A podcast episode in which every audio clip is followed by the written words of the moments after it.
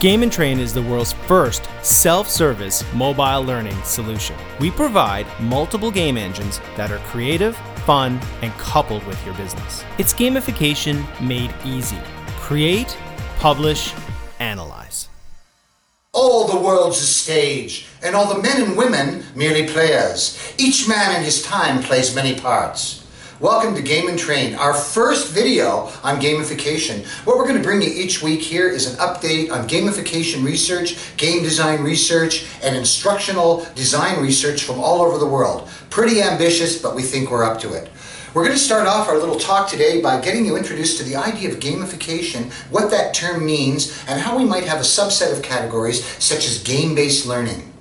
Gamification is a broad term coined in 2010 by Nick Pelling to describe the use of game mechanics in non-game settings. So for example, if you wanted to teach people in a classroom on areas such as social media, nursing, or marketing, all areas which we've done research in, and you want to use something a little more interesting than me talking to you for 3 hours, you're going to try to find alternative, engaging learning strategies.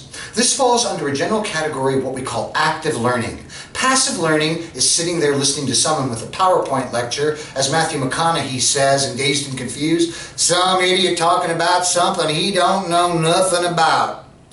And you can see why student engagement is really low. In fact, we found that when we switch science and technology courses over to active learning, we see a 50% decrease in failures and an average increase of one grade. So if you were doing C in biochemistry or something in the area of physics, and you're doing it through passive learning, when we convert it to active learning, we are involved with the material and using the material and applying it, you'll probably go up to a B in your classroom and we'll get half as many failures. Very, very powerful meta-analytic data looking at the power of active learning.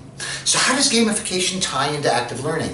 What we do at Arc Business Solutions is something called game-based training. So let's talk a little bit about that. Early in the development of gamification as a study, which really begins around, well, the story really starts in about 2000 to 2003, when it starts picking up a little bit of momentum. It picks up momentum because of a board game influx from what we call German-style strategic board games, such as Settlers of Catan.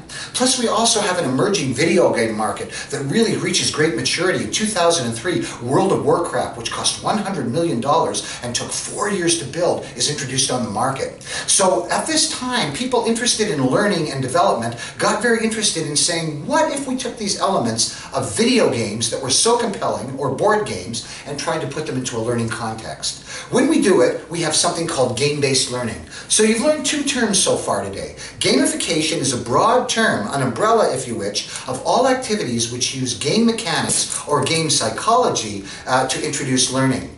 It could be loyalty, it could be participation in the workforce. There's a lot of ways that you can use gamification. Imagine a little cup of coffee, and every time you get a coffee at your favorite coffee shop, you have to roll up the rim to see if you won something inside. If you collect a whole bunch of different rims with symbols on them, maybe you get a free coffee. That's a very simple type of gamification. Game-based learning is when we take those same elements and we use them specifically for the purpose of learning and training.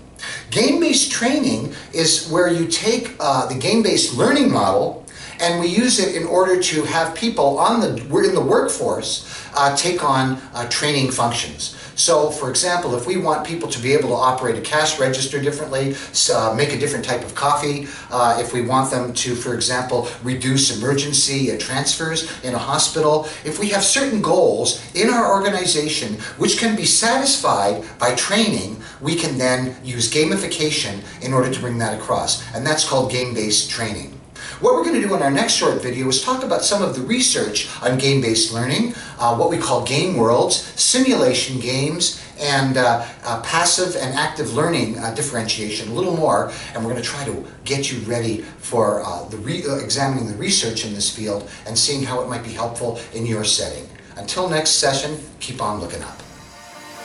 Game and Train, mobile, self-authored, gamified learning. Check us out at GameandTrain.com.